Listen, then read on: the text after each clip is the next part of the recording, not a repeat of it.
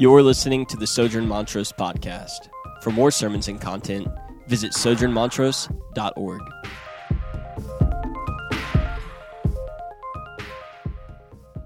I feel much like most weeks in this series that we have bit off a little bit more than we can chew in terms of the amount of content that we have here for us this morning, but we'll do our best to navigate it well and faithfully.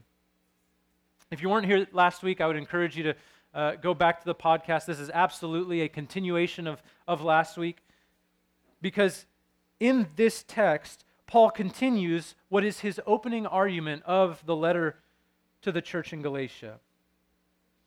This argument, which at its core was to make clear that the covenant of God with his people has always been dependent on faith that God has always primarily related to his people through faith as opposed to through works. And last week, what we saw is that Paul began his argument with two different proofs a proof from the experience of the Galatians, appealing to them to remember that in their entire lives of law keeping, the Spirit did not come because of their law keeping, but rather it came when they heard the gospel with faith. That it was in that moment that the Spirit was experienced. And the second proof was an appeal to their own scripture, right? To the Word of God in the promise to Abraham, which was also given in such a way that it required nothing from Abraham other than faith. And he quotes the Old Testament when he says that Abraham believed, that he had faith, and that it was that faith that was credited to him as righteousness. And so today he'll continue that by appealing to a human example, to human reason, to something that we can see and relate to in what is essentially a, a simile, a comparison of two different things that share some characteristics.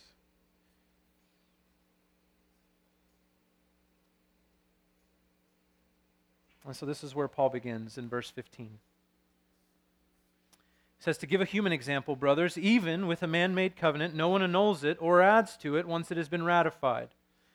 Now, the promises were made to Abraham and to his offspring. It does not say to offsprings, referring to many, but referring to one, and to your offspring, who is Christ. This is what I mean. The law, which came 430 years afterwards, does not annul a covenant previously ratified by God, so as to make that promise void. For if the inheritance comes by the law, it no longer comes by a promise, but God gave it to Abraham by a promise. I don't think we really need a, a ton of explanation here as to what Paul's getting at, but essentially what Paul says is that in a human covenant, no one annuls that covenant or adds to it once it has been ratified. And so he makes the case that if that is the reality of faithful relationship between humans, that it is also the reality of faithful relationship between God and man. That if God were to make a promise to us and then choose later on to either annul or amend that promise in such a way that it negates it, or that it so drastically changes it that it no longer looks the same, then God would be unfaithful. It would be like buying a house today and 30 years later the owner canceling or requiring further payment than what was originally agreed upon. It wouldn't make sense. And so Paul is making it clear for us that this relationship between the law and the promise, although nuanced and difficult, they are not at odds with one another. That they're not competing to provide for us the same thing. And that's why he goes on to say that God does not, in fact, annul his relationship with his people through faith by giving us the law. Meaning that the covenant of faith isn't dead and void because God gives Israel the law. If it were, then God's faithfulness would be brought into question. And what we can know is that God, by his very nature, is faithful. We say this regularly here, right? That what God decrees comes to pass, that what he promises, he intends to fulfill. And so we can expect him to act faithfully because it's who he is. And so if he has made a promise, he will indeed fulfill that promise. And so, in the giving of the law, 430 years after the promise that was made to Abraham, that promise is not annulled, nor is it amended. God, in giving the law, doesn't add to the covenant of faith. And so, this is what we have to know, right? We, again, we just barely kind of touched on this relationship between the law and the promise. And this week, Paul explains it much more fully. And he begins with helping us to understand that this is not like a new terms of service agreement, right? It's those things that you never click, like you never actually read, but you always click I agree on with iTunes every year. That they like promise to surveil you more and, uh, you know, essentially uh, take all of your personal data, um, which we just sign away willingly. Right? So, so it's not that. It's not an amended contract, right? This is not an addendum the law is not an addendum to God's promise to relate to his people primarily through faith.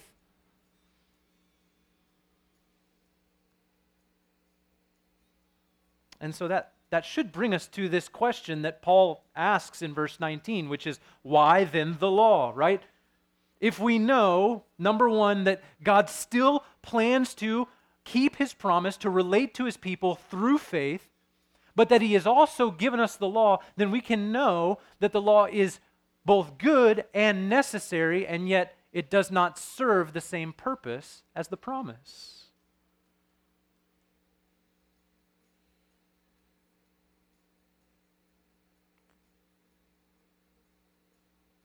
And so, what role does the law play specifically within this promise? Paul explains in verse 19 as he continues. Why then the law? It was added because of transgressions, until the offspring should come to whom the promise had been made.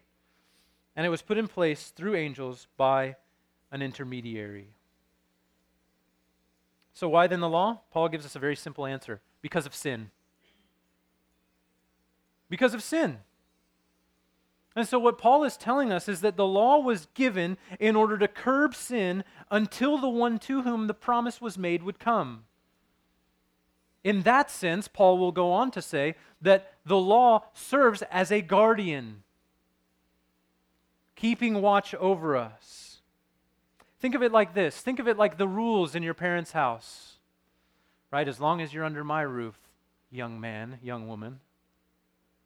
We've all heard that one, right? Fill in the blank. Whatever your house rule was. Ours was always don't talk back. That was like the, the one rule.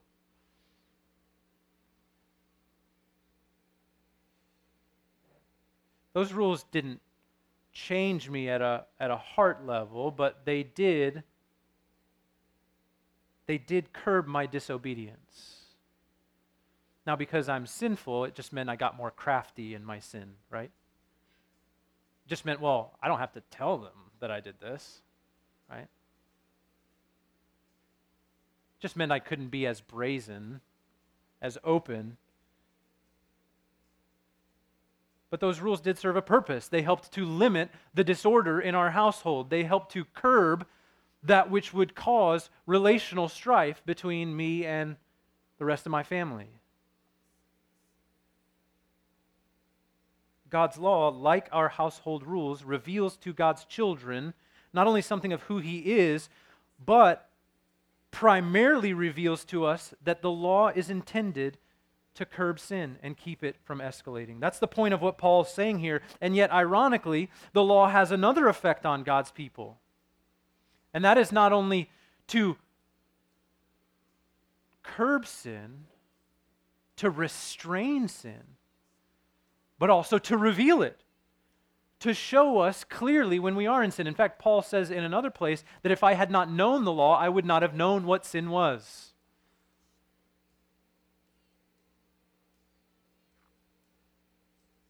And so here we have this twofold answer to what is the purpose of the law to restrain us from sin and to reveal it when we are in sin.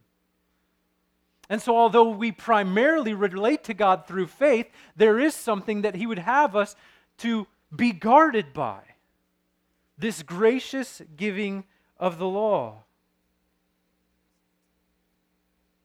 In giving it to us, God reveals to us the subtlety and the power of sin.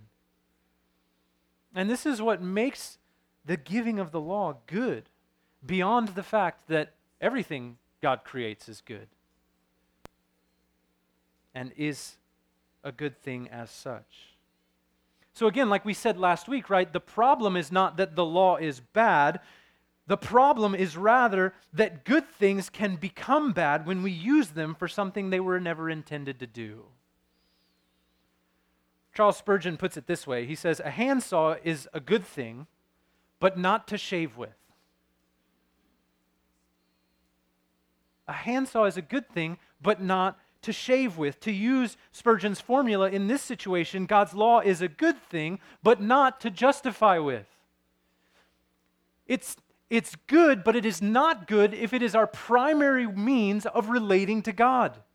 At that point, it, it fails to meet that purpose because it was never intended to do that in the first place. And that's why Paul says this in verse 21. He says, Is the law then contrary to the promises of God? Certainly not, right? So again, we're tempted because of our historic, simple understanding of promise and law or grace and law to think that they are at odds with one another. But they're not. And here's why they're promising to us two different things. There is never a moment in which the law was given in order to promise us life. It wasn't given for that reason. It was given to restrain and reveal, not to give life. And so that means that the promise of God, which is the promise to give life, is not at odds with the law that promises to restrain and reveal. Rather, the promise is served by this law. They're operating together. You see what I mean? So this is not like, okay, I can buy this car from this brand or this car from this brand. Both promise to get me the same place. Both promise to do the same things. Both promise to get me there efficiently and with as little trouble as possible. And now I, I get to choose which one. Right? The promise isn't saying, here's the way to life, and the law isn't also saying, here's another way to life. You pick which one you want. They're saying two different things. And so they're not contrary to one another, is what Paul says. For if a law had been given that could give life, continuing in verse 21, the righteousness, then righteousness would indeed be by the law. But Scripture imprisoned everything under sin so that the promise by faith in Jesus Christ might be given to those who believe. And so, again, the promise not contingent upon the law, the law serving the promise. And so, what we need to know this morning, brothers and sisters, is that the law, while good, cannot provide us with the heart level change that we need. Right? So, the, the law can tell us how to channel our desires in a way that honors God. But it cannot, it cannot give to us God honoring desires. Does that make sense? It can tell us how to channel our desires in ways that honor God, but it cannot give us God honoring desires. We need a new heart for that. And so, in the same way that God was gracious in giving us the law, He's gracious in giving us a means by which our hearts can, in fact, be changed. And that is through faith in Jesus. As He continues in verse 24. So then, the law was our guardian until Christ came, in order that we might be justified by what? By faith. But now that faith has come, we are no longer under a guardian, for in Christ Jesus you are all sons of God through faith. For as many of you as were baptized into Christ have put on Christ. So again, it's not in adherence to the law that life is found, but rather in being incorporated into Christ. Right, let's not read over these words too quickly. Right? Paul is telling us that we are in Christ, meaning we are so incorporated into him, that we are so united to him in, in a mysterious way that it, it is almost as if we are one. That we have died, that the old is gone, that the new has come, that the life we now live is not ours, but Christ in us, and us in Christ. And that that is where life is found in in him. And so, to be clear, what does Paul say? That if life is to be found in being incorporated into Christ and being so united to Him, how is it that we become united to Him? He says, through faith, by faith. And so faith is what unites us to Christ and all of his saving benefits. It's because we are in him that we are also given this immediate benefit that Paul references this status as a child of God, one of God's own sons, one of God's own daughters by virtue of our incorporation into Christ, our union with Him. And Paul uses a, a sacrament a, a, to make this wonderful reality concrete for us. He points us to a, a concrete Christian practice, right? The practice of baptism. He says, As many of you as are baptized into Christ have put on Christ. He's our new adornment. We've laid aside that which was old in us, our old self, our old identity, our old way of life, and we have put on a new person who is our new identity. I'm so glad we get to witness it this morning so that we can be reminded that we were buried with Christ in the likeness of his death, that we were raised to walk in newness of life and that that comes to us by virtue of the promise that we receive when we are incorporated in Him to whom the promise was given. That is Jesus.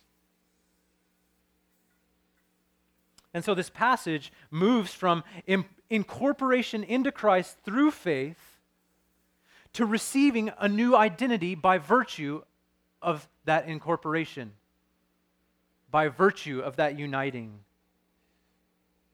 which is why we arrive at verse 28 and 29. And it says this There's neither Jew nor Greek, there is neither slave nor free, there is no male and female, for you are all one in Christ Jesus. And if you are Christ's, then you are Abraham's offspring, heirs according to the promise.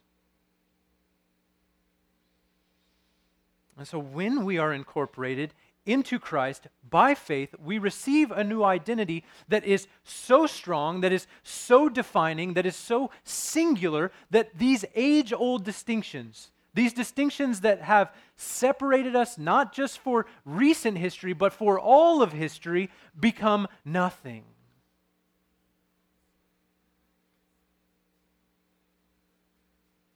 They're no longer barriers to sharing in Christ or to sharing in Christ with one another.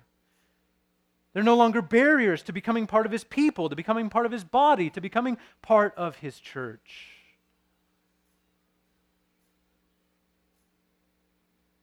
And now let me be clear because I think sometimes this particular set of verses is misunderstood.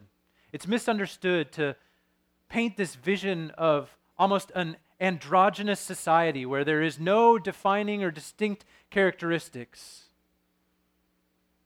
where we're homogenous. But that's not what Paul is getting at here.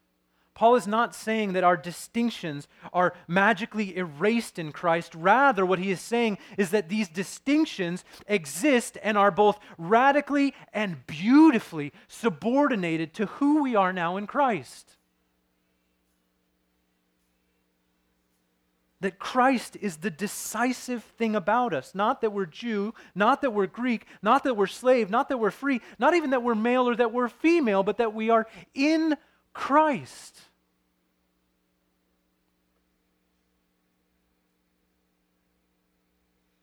And so, unity in the church is not the erasure of distinction. It's not to erase that which makes us different. Rather, it is to live into our differences, knowing that we have a greater unity, a unity that surpasses any of those potential distinctions.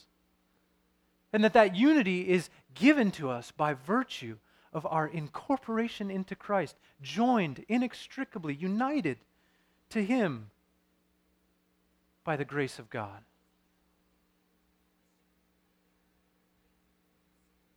And so God's kingdom, make no mistake, is not homogenous in any way other than that we all belong to Christ.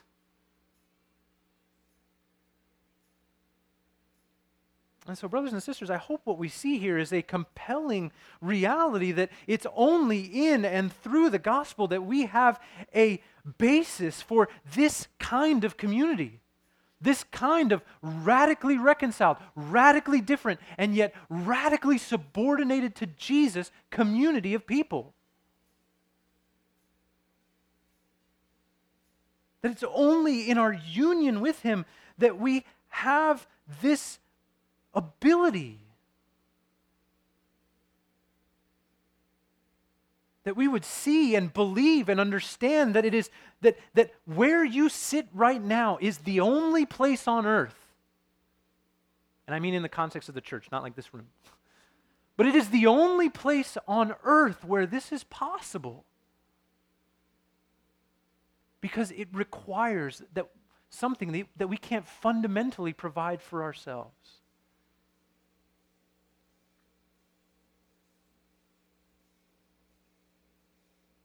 And here's what I mean by that this text could not be more timely because it reminds us of where our hope lies in light of events like Charlottesville. Here's the reality just like the law could not legislate righteousness in us, we cannot legislate racism away.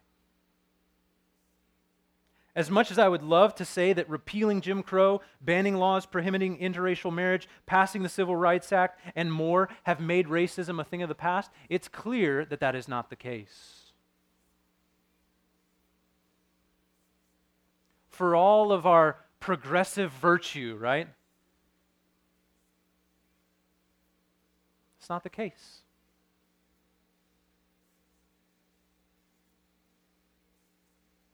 We can't say that. Not with any kind of serious accounting of our recent history or even yesterday's immediate present.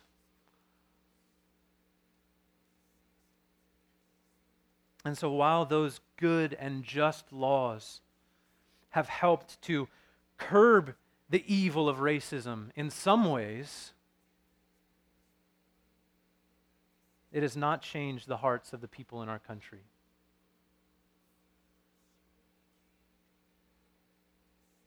And so I don't know about you, but for me, that produces a feeling, a real sense of futility, of frustration, and right anger. And so if you're feeling those with me, I don't think those feelings are anything to be ashamed of. They are the right response to what is a truly futile and frustrating reality.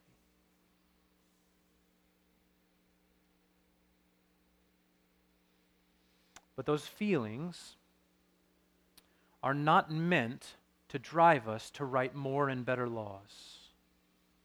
Not as Christians. That is meant to send us somewhere other than the law because the law does not change us at our core. Not the law that was given to Moses, nor the laws that we write for ourselves. It restrains us, but it won't make us righteous. Now, let me be clear. This is not to say that we shouldn't pass good laws in an attempt to restrain and reveal evil. But if we're depending on these laws that we pass to change hearts, then we are on a fool's errand with the rest of our country.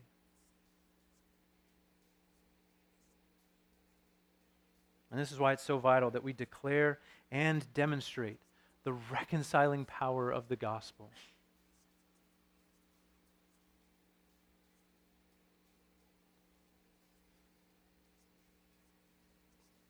Brothers and sisters, this is why in this moment, the church must stand tall and hold out before our neighbors the gospel of a kingdom in which our diversity is truly united. And here's the reality the desire to depend on legislation to achieve what we want in our country today is a fault of both sides. That is what both liberal and conservative are promising you, right? If you put us in power, we'll make the laws in such a way that these things that you perceive to be evil will go away. And we can debate about the merits of those different issues and which sides of those issues liberal and conservative fall on. But let us always remember, brothers and sisters, that the hope of the church does not lie there. And unfortunately, it all too often has. That's why some people were willing to compromise pretty greatly on the character of a particular man who resides in office right now. Because we were promised a legislative hope that has no power to deliver upon it.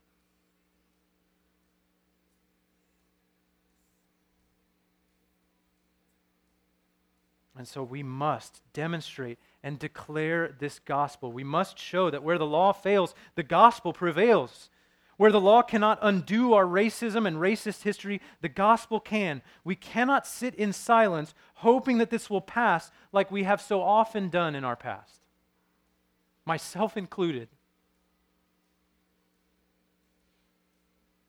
And let me be very clear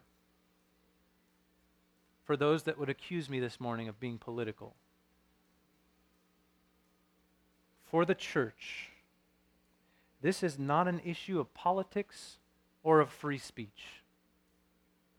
This is an issue of evil and the gospel that defeats it. And that is why it is even more heinous and an even more insidious thing that the church in our country remains segregated. Because we are the only place where the real power for hearts to be changed and peoples to be reconciled into true and everlasting unity exists, and yet we fail to live into the reality of that power.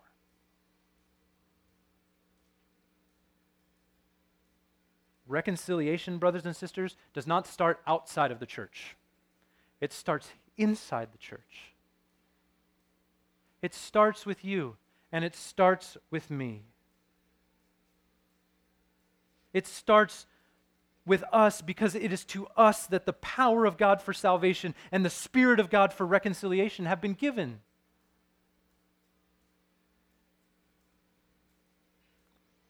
And so let me say this clearly and unequivocally. If you are a white supremacist, an alt right apologist, or a racist, then you have no place in this church without deep, immediate, and ongoing repentance.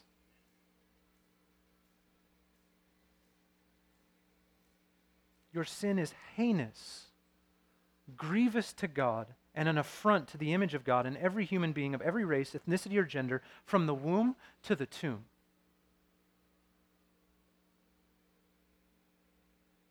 This is not a place where you will be allowed to hang on to that sin or to perpetuate that evil heresy in silence. This is a place where, by God's grace, through union with Christ, your heart can be changed, and you can be reconciled to your brothers and sisters of every race, race, ethnicity, and gender. And we are praying to that end with you. And here's where I want to end with a word to those of us in the room who are racial or ethnic minorities.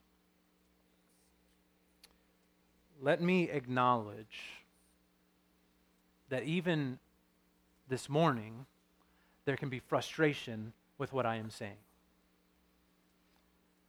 Because you have long suffered and lived this reality every day, not just Charlottesville days. Every single day. And my hope and my prayer this morning, brothers and sisters, is that, that you would let the water of the word wash over you, that it would be a comforting balm for that wound which you carry, that it would be a warm blanket in the freezing cold. That you would be comforted in the knowledge that you, brother or sister, are an heir according to the promise and the contents of that promise, brother or sister, is astounding. In the letter to the church at Galatia, he promises that within this promise is contained access to the kingdom of God. That this promise that God has given to you as an heir contains eternal life. That it contains a new creation that is yet to come, that is far more wonderful and glorious than the one that you find yourself in. In the letter to the church in Rome, Paul says that you will inherit the world and everything in it.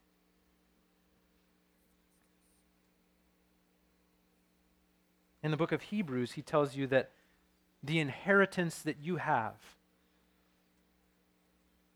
is a city that is to come, a kingdom that cannot be shaken. Or in chapter 11, verse 16, a better country. That is a heavenly one. And so, where this country has really and truly and perpetually and continually let you down, the country that is to come has not and will not. Because he has promised it. And it's the book of Revelation that brings this biblical promise to a crescendo with its vision of a new heaven and a new earth, the holy city, New Jerusalem, coming down out of heaven from God, prepared as a bride adorned for her husband. This is what God long ago promised to Abraham and to his offspring, which you are by virtue of your incorporation into Christ. And within that promise is the promise of a curse that is reversed, a restoration of a fallen and broken humanity, and the renewal of a whole creation for God's glory and for your joy. And in that place, to be an heir is to belong there. And in that place, to have your tears wiped away personally by the Son of God Himself, Jesus.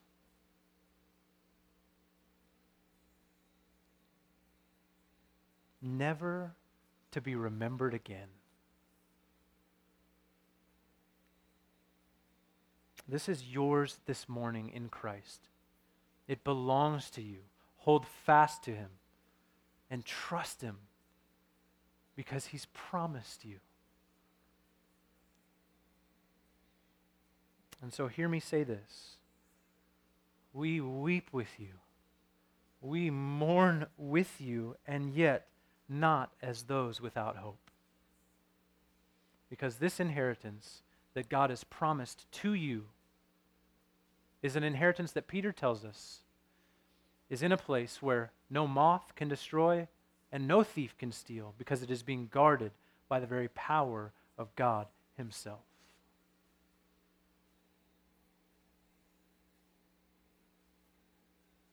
And so I pray that that reality and the God of that promise, of that covenant that He has established with you through Jesus, would be near to you this morning, comfort you in your sorrow, and that we, as your brothers and sisters, might walk this road with you. By God's grace and through the power of the Spirit, may it be so. Let's pray. Father, we're grateful this morning that you have chosen in your sovereign will and in your glorious grace to relate through us through faith. Because, Lord, if the law brought life, we would all suffer under death. Because we can't keep it. The law is not sufficient to change us at our core. And so, Lord, you brought Jesus to give us a new heart, to give us his heart, to incorporate us into his reality, into his kingdom, into his inheritance. And that is entirely and utterly apart from us. And so we give you praise for that grace. And we confess our dependence upon you this morning. We confess it in the taking of the sacrament, acknowledging that we need to be sustained by your broken body, by your shed blood on our behalf.